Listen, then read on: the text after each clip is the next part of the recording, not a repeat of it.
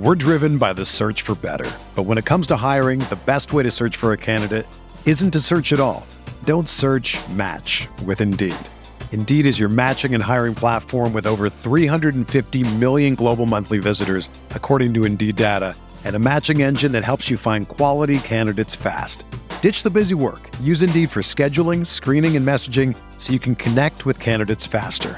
Leveraging over one hundred forty million qualifications and preferences every day, Indeed's matching engine is constantly learning from your preferences. So the more you use Indeed, the better it gets.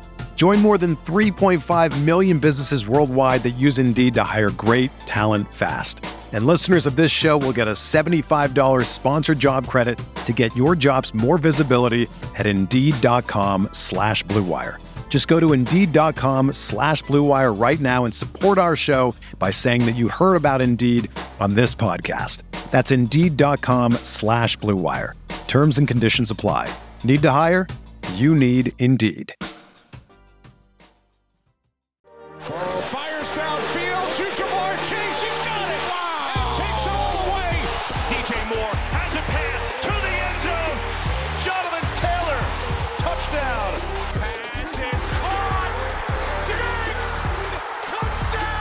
Touchdown! What are the industry experts doing that is different to A D P in your best ball leagues as things happen here in twenty twenty-three at this current moment in time, early June?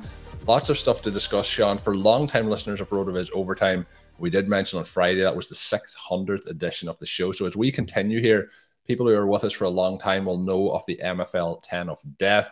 This is number ten. It's been going on, obviously, for ten years. Some of the biggest names in the industry are involved in this each and every single year. We have Pat Thorman. We have, obviously, our own Sean Siegel here, Danny Carter, Sigmund Bloom, Mike Clay. We have J J Zacharyson, Romy Reeves, Evan Silva, Mike Beer, Scott Barrett. It's a loaded cast every single season. Oh, it's always interesting. And usually, Sean, we used to look at this and we wouldn't have Best Ball Mania four run at this point with lots of drafts ongoing. You know, we wouldn't, and we'd be looking at this to see where are some of the industry leaders looking for certain players and what are the surprises versus where we might think A D P is heading for that season. But the interesting thing here is we have A D P kind of already established based on best ball season. This being a best ball league, we see some differences, we see some different structures, we see some different lineups, and it's going to be fun to run through some of the opening rounds of that today. Sean, for some of the people who maybe aren't familiar with the M F L ten of death as a seasoned player in it, I believe you've been in all ten of these. So you're you're well informed at this point. Share share with the, the audience some of the, the key insights here. This format is the old M F L ten. Format. And it's an interesting kind of halfway point between. It's interesting, Sean, when you mentioned M F L ten of death format. I'm quite sure there, because of the explosion of baseball, there's a lot of people wonder, probably wondering, what's M F L ten? I remember uh, cr- crushing in those pre-week one drafts to try and, you know, get your allocation up to to see what you could win that season back in the day. Yeah, yeah. And so obviously fantasy has exploded, best ball has exploded. And anyone who has come to it very recently is going to not have played in as many of these. But this was the original big best ball format. And we do have the fan ball, which at a certain point in time purchased the M F L tens. We have those tools up on the site. Mike Beers, who is in this league, obviously put together our tool suite. And now we have Dave and Blair and Anthony building onto those. But the cool thing about this is that this is sort of a halfway in between format from the F F P C best ball leagues that you and I are going to be competing in with the listeners over the next coming weekends. Colin, you have set up a Superflex league draft for us this coming weekend, the one hundred twenty-five dollars full tournament league will be the following weekend. We're really looking forward to those. Obviously, we're also drafting in Underdog, and Peter Overset and I are doing that live on Wednesdays. You also have the audio feed here on the RotoViz Radio channel. If you could, please subscribe to that. That really helps us. But Colin, the F F P C is two running back, two wide receiver, and two flex.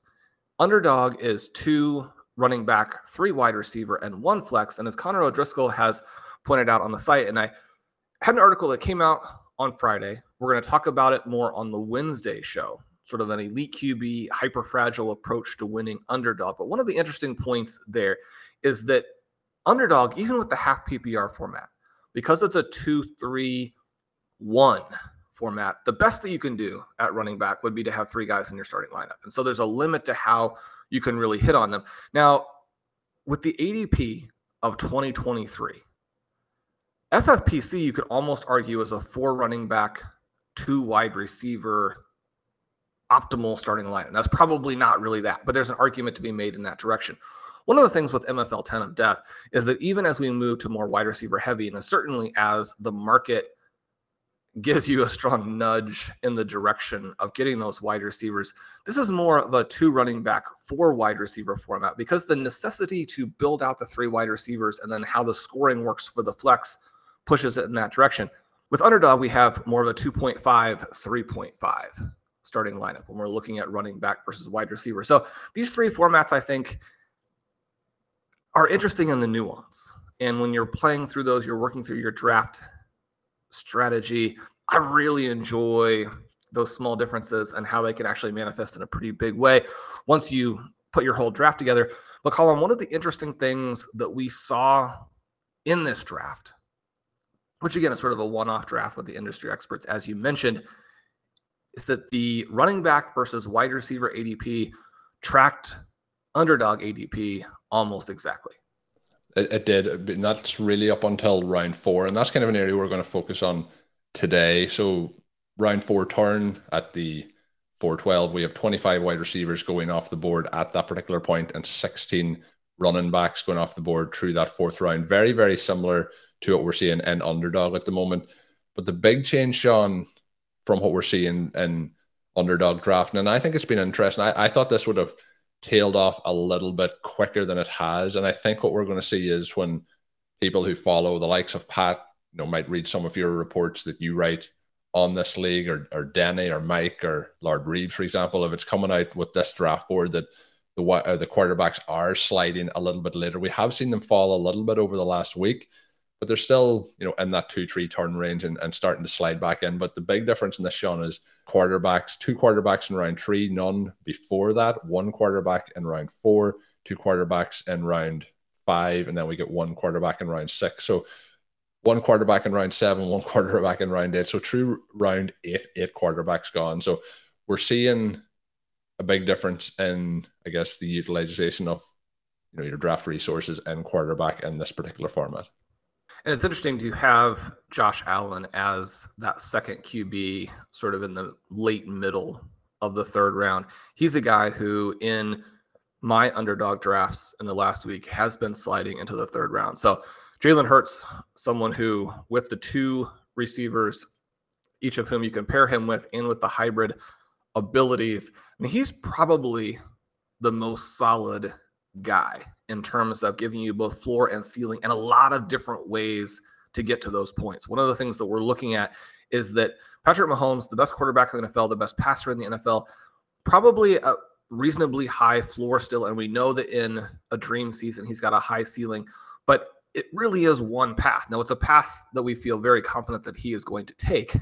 And yet Hurts a player who can get there in a lot of different ways. And unlike Mahomes, who has an aging star and then a lot of question marks. Now, the question marks are exciting. When you look at Kadarius Toney, Sky Moore, Rashee Rice, and Justin Ross, I mean, if you get two of those four guys to break out, then suddenly you have an unstoppable juggernaut. So there are reasons to be enthusiastic. And yet I thought it was surprising that Hurts fell here. I passed on Q B at the two eleven. I passed on Q B at the three oh two.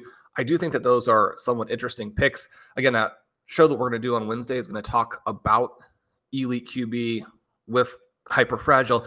And yet, as I work through a lot of the different elements of twenty twenty-three, I am moving in the direction of thinking you probably don't want to spend that much at quarterback. The other interesting thing that we're going to track over the next month is that if you look at twenty twenty-two A D P at the Q B position, when the big tournaments released, you had the early drafts, you were coming off of a season in which elite Q B did pretty well.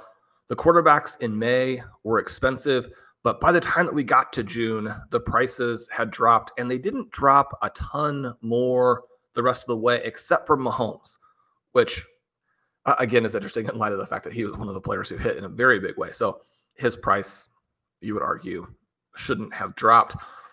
We'll see the direction that these guys take. We'll see what the eventual landing spot of DeAndre Hopkins does for an Allen or a Mahomes or a Deshaun Watson.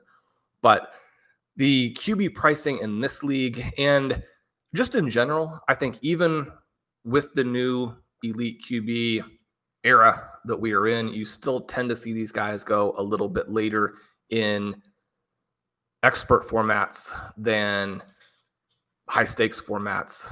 We saw it again here, and I do think the experts are on the right track in this case. The other thing, Sean, that's interesting in this, and we, we have seen this in the past shaking up A D P a little bit, but we have uh, five of the twelve teams starting wide receiver, wide receiver in this. Then there is three teams with four wide receivers through five rounds. But we do see a huge variety of builds throughout this in terms of the overall structures. You go wide or running back a little bit early, and we're going to go into your team in a moment to, to look through at kind of a little bit more depth. But based on the you know strategy and the, the scoring and so on that you mentioned earlier, were you surprised to have five teams out of the twelve go wide receiver, wide receiver, or was that something that you were kind of expecting based on what we're seeing with, I guess, the wide receiver avalanches in, in twenty twenty-three? Right. The, the avalanche can really get you. So I don't think it's surprising at all. And if anything, I think it's a little bit surprising that we didn't get maybe one more team go that route. But one of the things that drafters are having to deal with right now, and this is something that Pete and I had to deal with last Wednesday, is that once you hit T Higgins at wide receiver fifteen, there's a massive tier break. And so I think that Pat Thorman with the one oh one would have also liked to have gone receiver, receiver. He has Justin Jefferson to start, but at the turn, he takes Josh Jacobs and Nick Chubb. Both of those picks, I think, are fantastic. I took Breece Hall at the three oh two, and then the next couple picks, Patrick Mahomes and Mark Andrews. Mike Clay, who went for a very running back and onesie heavy start, selects Amari Cooper at wide receiver sixteen. They're in the middle of the third round, and the next couple of guys who are selected are Keenan Allen and Debo Samuel. Allen's somebody who we have well above A D P, so that pick, I think, fits exactly with where our rankings are. Debo Samuel, a little bit of a tricky guy, but certainly when you get him late in the third, you're happy about that. What I think it illustrates here is that, I mean, that tier break is not just a tier break. You fall off a cliff. And so even though you know that you need to get, say, five wide receivers in the first seven rounds, that's one of the real goals in almost any of these drafts, round three is probably a running back round. We see it again here. Amari Cooper at wide receiver sixteen, I'd be surprised if he finishes in the top thirty. Now, a little bit of that is still the belief that coming off of the relatively poor final season in Dallas and then last year where there's no target competition, he actually performs extremely well with Jacoby Brissett, but they make that Q B change to Deshaun Watson. There's no rapport there.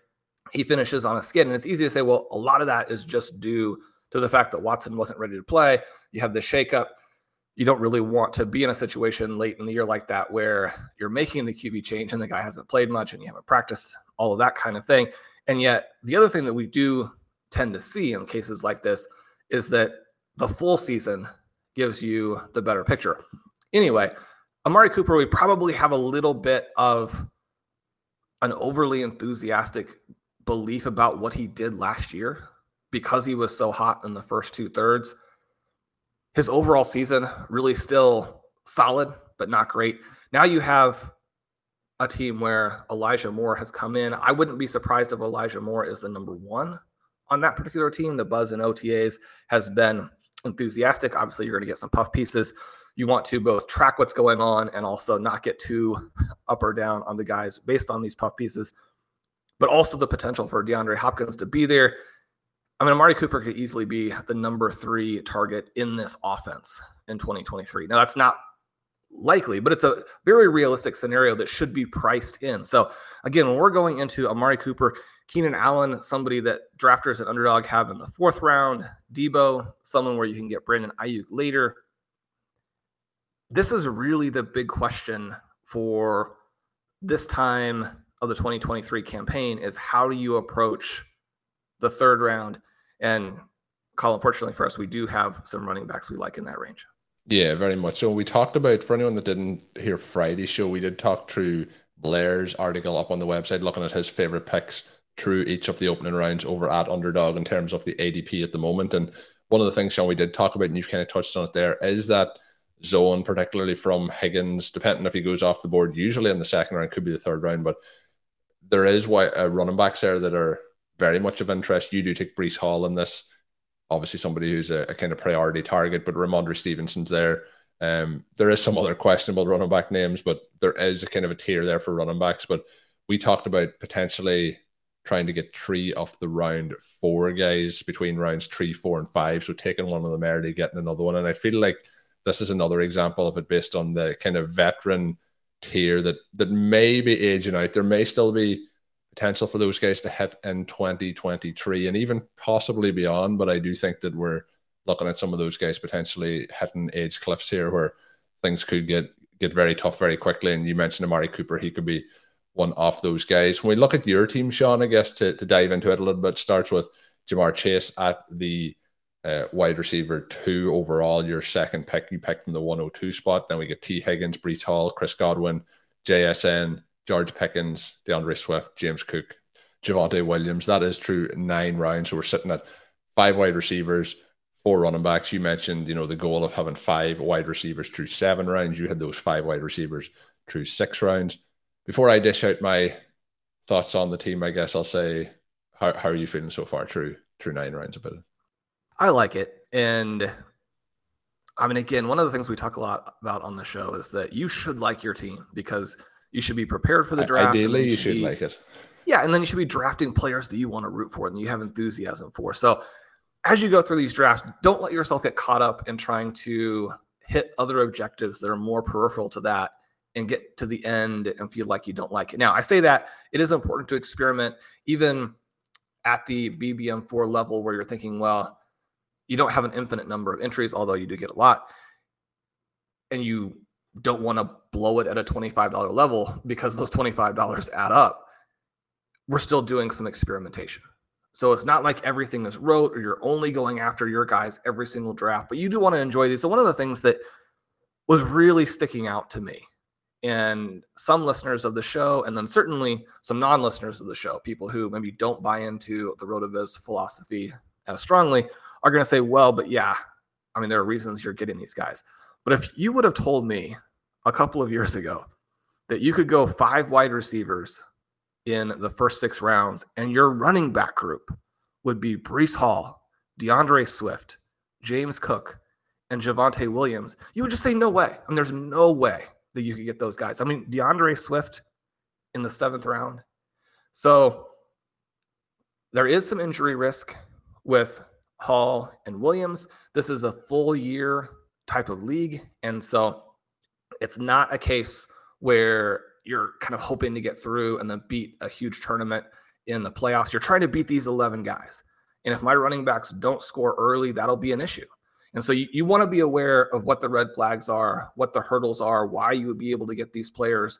But for me, the amount of talent that is represented by that group is, is frankly pretty absurd. And so I'm excited about it. And you know, we'll, we'll see how the summer continues to develop. There is the potential for bad news on Hall and Williams to move these guys down another round, round and a half. And yet there's potential for that, Sean, but any reports that have come out over the last two weeks and around camp, you're always going to have, you know, you mentioned some puff pieces, some buzz being spread out there, but in twenty twenty-three, we're able to see these guys, you know, operating via camera footage uh, and, you know, far where they are in their recovery at this point in June, it, it looks a lot more positive than maybe we would have thought, you know, four to six weeks ago that it would be at this stage. Yeah. And, and it seems like Hall will be ready. And Colin, if Breece Hall hadn't gotten hurt, which again, he did, a, but if he hadn't gotten hurt. He's probably where Austin Eckler goes in this draft, which is the running back one. So the the, the one oh five overall. Yeah, probably in that range. I, I think he's right up there. And he's definitely in the conversation for first running back drafted, I think. Is that too aggressive? I don't think so. What we saw from him would be the type of profile that could actually push Travis Kelce in this, you know, one oh three, could push a Tyreek Hill. I don't think that in the new era that really any running back, I mean, if you have a peak Christian McCaffrey in the perfect offense, then I think he still would be the one oh one. Otherwise, it's going to be hard to really push Justin Jefferson and Ja'Marr Chase. The wide receivers are so valuable, and those guys are so good. But Breece Hall, healthy, I mean, he's a more explosive version of Le'Veon Bell and David Johnson, which, as we know, I mean, those were the guys who really ushered in the age of the Uber back. When running backs were winning fantasy leagues for folks, you had those guys. You had Todd Gurley. Behind them, you get Ezekiel Elliott and Christian McCaffrey. We're going to get some of those guys again. And it may not be this year. It may be twenty twenty-four. And be like, I mean, Sean, there's no point to drafting a good twenty twenty-four roster. That's not the goal. But when you look at names like Breece Hall and Javonte Williams, I mean, those are the types of talents who, if we're back to running back heavy drafting a year from now, which, Colin, frankly, I don't think is that unlikely. I don't, it's, it's not the most likely scenario, but it's very possible that there's a big shift again at this point next year. Some of the culprits could be Hall and Williams. Yeah, I definitely think, like, and, and again, you mentioned Williams. He's the running back thirty-one in this draft. That is your uh, pick in the ninth round. You know, I, I just think there's room for a lot of things to change here. Even the likes of D'Andre Swift, running back twenty-two. Going to Philadelphia, there can be challenges, obviously, playing with Jalen Hurts, but there's no doubt there's a lot of positives if he is, you know, the lead. I don't even know if he has to necessarily be like getting every carry. The problem was last year he was getting, you know, kind of some of the lower value touches and breaking off sixty-yard runs and getting tackled inside the five-yard line. You know, if he, I, I think things could also open up a lot for him. James Cook, the, the other part, I guess, of your team, Sean, that I really liked when I seen it first is these are all running backs in what we expect to be pretty high-powered offenses heading into to twenty twenty-three, and and you're also getting them at, at discounts. It, it's not going to be very often, I don't think, that you get all three of those guys in round seven, round eight, and round nine in drafts. That's going to be a challenge to do, and there is other running backs going in those three rounds that we are not interested in. But those three guys in particular, like, you know, if, if you're springing forward twelve months and these guys are going in round two, three, and four, I'm not going to be one. No, that again, like you said, if somebody had told you four years ago this is the team you could draft, you would have been surprised. I'm I'm not going to be overly surprised if those guys are are bouncing back up next year, because the concern around Williams is the injury, and the concern then, even if we go back to Breece Hall, is the the injury. There's no other reason outside of injury for Breece Hall to be where he is in the third round. And and I'm guessing as this footage comes out and the reports come out over the next, let's say, two months, I, I think we might see him edge up into the the Jonathan Taylor side of things here, where he's, you know, mid second round pick. And we want to be very aware of the way the injuries work, and that you have this potential for the player to not truly be himself. You and I, certainly on Stealing Bananas with Ben, our shows and our content is more focused on talent than most other places. That's not to say that other fantasy sites and other fantasy managers don't want to draft talented players. They definitely do. But if we're focused on talent and the guy isn't himself, then that's not really who you're drafting. So you have to be aware of that. You also have to be aware that with all of these running backs, you have the potential for re-injury. I mean, one of the questions as well would be, I mean, D'Andre Swift, you think about that first game and a half last year, if he doesn't get hurt, where is he going? I mean, this is a guy who I get in the early seventh, his A D P in Underdog, again, right there. If he doesn't have those injuries last season, you're talking about him as Austin Eckler. You're talking about him as a one two turn kind of pick. But with D'Andre Swift, we have a really long track record of him not being able to stay healthy. We don't expect him to get through it. We don't expect him to be able to handle a heavy workload. But that's one of the reasons why the Philadelphia landing spot is so important, because that's a team where, especially in best ball, and you don't have to guess when those points are going to come, he's going to be able to score a lot on a relatively limited workload. The other thing that I just like to mention here is that with Swift, I either want Swift or Penny on almost every team, because it's going to be really difficult. Now, it's, it's possible. I mean, it, it may turn out that Kenneth Gainwell is the guy that you want, because both of these guys get hurt. We know they have trouble staying healthy. But I want either Swift or Penny on every team. The same thing is true with Javonte Williams, where Samaje Perine in the underdog draft I did last night, he went ahead of Javonte Williams. I want one of those two guys on almost every team. So the offense is there, as you mentioned, Colin. That's a big part of it. We think that the contingency-based element of the scoring for these backs favors both of them, and the prices in this case on both guys are fantastic. So good, in fact, that I think that you can actually draft them together and not have it be a handcuff or a conservative type of play, but really just simply drafting two guys who are going to score a lot of points. So I'm not urging people to do that, but if you get in the right spot in your draft, you already have one, and the other guy is just the screaming value. You know, don't ignore the possibility of simply taking both. Colin, looking at these other picks then, start Chase, Higgins, Breece Hall, then Chris Godwin, J S N, Pickens, Swift, Cook, Williams. Looking at that four, five, six range, where it's Godwin, J S N, Pickens, what would you have done differently there? And again, to give a little bit of a, a feel, the two guys who went off the board right before Godwin were Jerry Judy and Drake London. Obviously, we're hoping that Judy makes it to that spot. At the turn, then, in between are Christian Kirk and Marquise Brown. I think those are good picks for Pat, but they're not guys I was targeting. I take J S N, and the next two picks later on in that round, or next three, I should say, giving a little feel for round five, are D J Moore, Mike Williams, and Michael Pittman. All three of those guys arguably have, you know, big names, but also some huge problems for twenty twenty-three. And then as it comes back, round six was a little bit frustrating. The middle of the round, that is Ayuk. Treylon Burks goes two picks ahead of me. That was the target that I had. Then Jordan Addison, I picked Pickens. And I'm not going to give spoilers on the guys at the turn who were both targets. Colin, how would you have navigated this? We're driven by the search for better. But when it comes to hiring, the best way to search for a candidate isn't to search at all. Don't search, match with Indeed. Indeed is your matching and hiring platform with over three hundred fifty million global monthly visitors, according to Indeed data, and a matching engine that helps you find quality candidates fast. Ditch the busy work. Use Indeed for scheduling, screening, and messaging so you can connect with candidates faster. Leveraging over one hundred forty million qualifications and preferences every day, Indeed's matching engine is constantly learning from your preferences, so the more you use Indeed, the better it gets.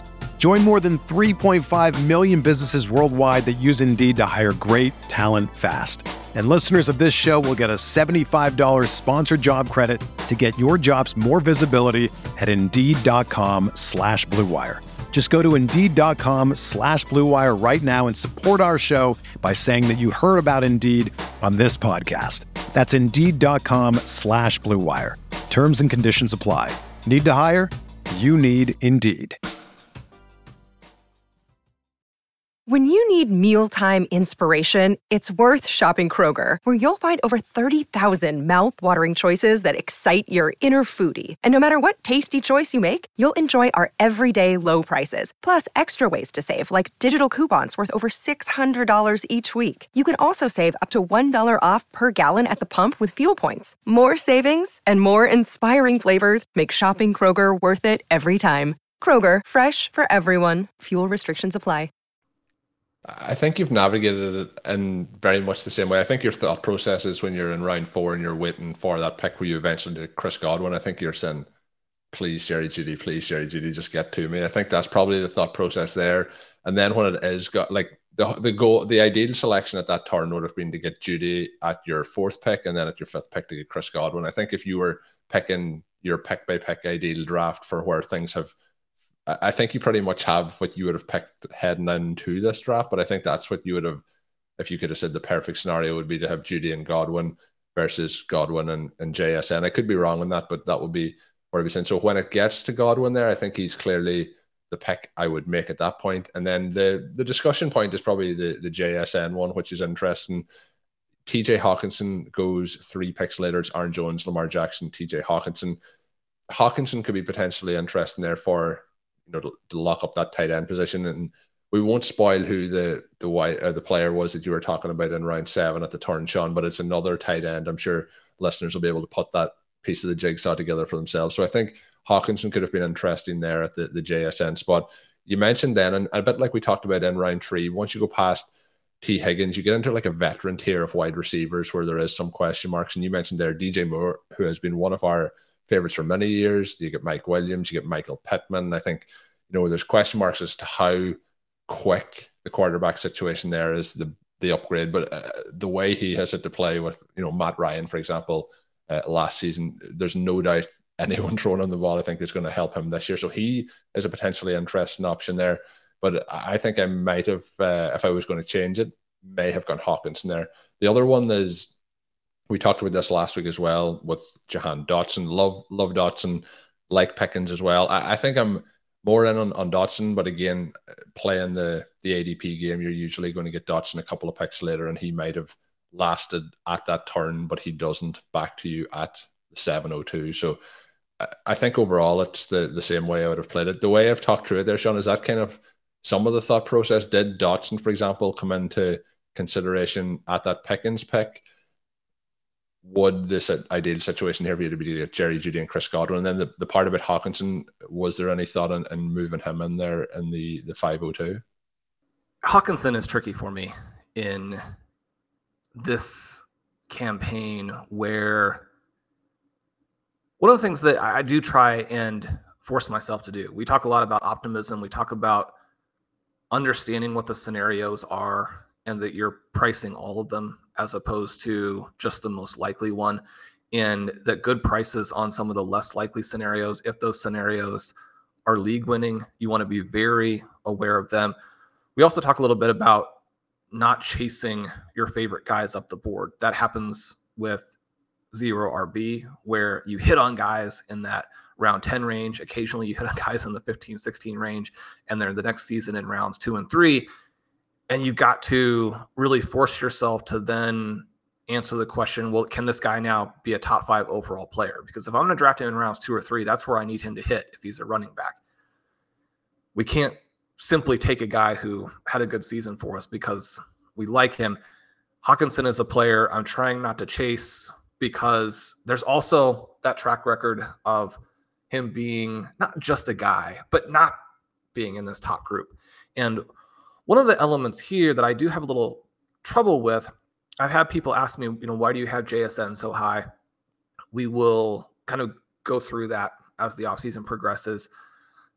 For me, there's a huge gap between him and those next three guys who are drafted right behind him. And so the Seahawks, certainly you would argue, got a great deal. Now, we do really like Addison and really like Quentin Johnston, which gives you a sense of how much we like J S N if there's, again, a big tier break. But Addison I have more trouble with when you have Justin Jefferson there as a superstar who is going to be fifteen hundred yards that you can just put in the bank, and you know that's not going to go to the other receivers. You have Hawkinson there as a target hog. But I think with both of those guys in play behind Jefferson, that you then have to argue that K J Osborne is not going to get much of anything. The running backs are not going to get a lot. It's not going to be an offense that kind of evolves in the direction of Alexander Madison and the understudies emerging to take a big portion of the offense. If you're going to value Hawkinson and Addison at these prices, they have to really concentrate what's left of the offense behind Jefferson. Now, in many ways, that's probably the most likely scenario, but it's the only scenario where you're going to get these guys to pay off other than injury. Now, I mean, injury is also somewhat likely, but you have ceiling prices that you're paying, I think. And so from that perspective, it's a little bit worrying. Now, arguably a ceiling price that we're paying on J S N as well, but for him, the ceiling I think is a, a season like we've gotten from Jefferson or we've gotten from Chase. And so I guess the argument would simply be that at wide receiver twenty-nine, you still have, you know, quite a bit of room to outperform that. So that would be the case there with Hawkinson, and why, I mean, I'm still drafting him. Pete and I drafted him last week. You and I have drafted him. And yet I'm trying to keep that exposure reasonable, because I do think that it's a little bit of a chase element on him, where we really are chasing a couple of those big games from last season, it, it just in terms of what A D P is in general. I mean, usually when you and I are taking him, it's at a good A D P, or it's below A D P. you look here, and it was exactly the issue that I was going through. As I was trying to decide whether or not to take Pickens and how to play it, I'm thinking, okay, my targets here are Pickens, Dotson, and Pitts. How can I get two out of the three?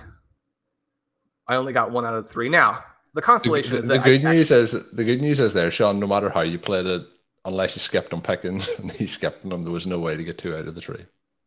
That's true. That's true. And the consolation was that the, the once I worked through it and I got over the fact that I wasn't necessarily planning to take a running back there, Swift actually was the fourth guy. So I had four guys. You get two of them. You're very happy. After Swift, I really dislike the entire rest of the seventh round. You have David Montgomery, Cam Akers, Brandon Cooks, Gabe Davis. You do kind of like Dallas Goedert there in the mid seven, Anthony Richardson, Darren Waller, James Conner, Quentin Johnston, and Isaiah Pacheco. Colin, those guys could score. You can understand their prices, but it is something where if you have the second overall pick, there are going to be some downsides in that you're maybe not going to be able to get as many values. You're not going to be able to control the board. You might have to pick somebody early, like I did it with J S N. If you think that he's the guy, you're not going to necessarily get as good a price. And yet there is the value of having the early pick. You get that early pick in seven, depending on how the board is set up. You may be the last drafter to get someone before the value completely collapses. So I'm I'm grateful for having that second pick because I do think that there's a tier break after Swift. Yeah, there's a couple of, and we mentioned obviously with the, the Breece Hall pick as well, I think there's a couple of tier breaks that you just managed to miss out on. So pretty nice team through those opening nine rounds. There is twenty rounds in this. So maybe on a on a show next week, we might follow up to see how the back half of the draft goes out and how Sean feels about how things settle up in this one. But we will be back on Wednesday with another show. As always, if you are interested in signing up over at rotoviz dot com to get access to all the content and tools over there, including Sean's work, you can use the code R V Radio twenty twenty-three at checkout to save yourself ten percent off a one-year RotoViz pass. Already looking forward, Sean, to those drafts that we will be having this weekend against some of the listeners. Those will come out as feature podcasts over the next couple of weeks, so you'll get our thoughts while we are on the clock in those ones. My name is Colin Kelly. You can follow me on Twitter at Over to Martin. My co-host, as always, is Sean Siegel. Check out all of his work up on rotoviz dot com. And until we are back, have a good one. Thank you for listening to Overtime on RotoViz Radio. Please rate and review the RotoViz Radio podcast on iTunes or your favorite podcast app. You can contact us via email at rotovizradio at gmail dot com. Follow us on Twitter at RotoViz Radio. And remember, you can always support the pod by subscribing to RotoViz with a discount through the RotoViz Radio homepage, rotoviz dot com forward slash podcast.